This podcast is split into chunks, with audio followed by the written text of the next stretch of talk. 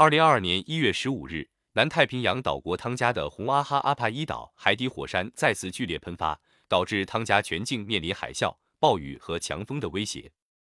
同时，日本太平洋一侧、美国西海岸等地也发布了海啸提示。我国沿海海域十六号凌晨也都监测到了海啸波。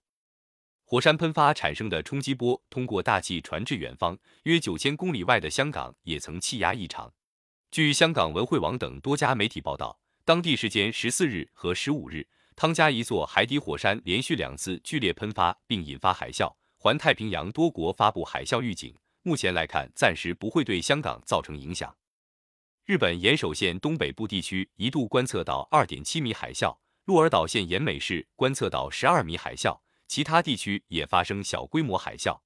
据日本共同社报道，目前至少有二十一万人被要求撤离海边，但尚未有人员伤亡报告。汤加是一个位于南太平洋西部的岛国，全称汤加王国，平时很少在各大媒体上听到它的名字。一个君主立宪制国家，同时也是英联邦成员国，教学语言以英语和汤加语为主。现任国王是图普六世。汤加的经济主要依靠渔业、农业、旅游和外援。第一大贸易伙伴是新西兰，第一大外援国是澳大利亚。本地种植蔬菜的主要是华人，目前大约有两千人左右。在汤加可以看到我国的电视台，不过是英文频道，也就是 CCTV 九。另外，当地还有本地五家广播电台和一家电视台，几十种报纸杂志等，也可以用手机刷视频。网购买东西只能买海外的，过程相当漫长，运费昂贵。汤加不管城市还是农村，房屋大都是木质的，当地没有房地产，都是个人买地盖房子，属于永久私人财产。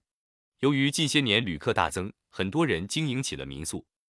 还有就是消费物价较高，大多数商品需要进口。好在基本民生食品价格控制的较好，不至于吃不上饭。比如一斤芋头才一元人民币，但要买颗白菜则需要三十多人民币。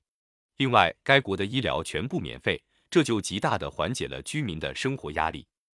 总之，汤加是个不错的国家，风景优美，人民友善，合适短途旅行。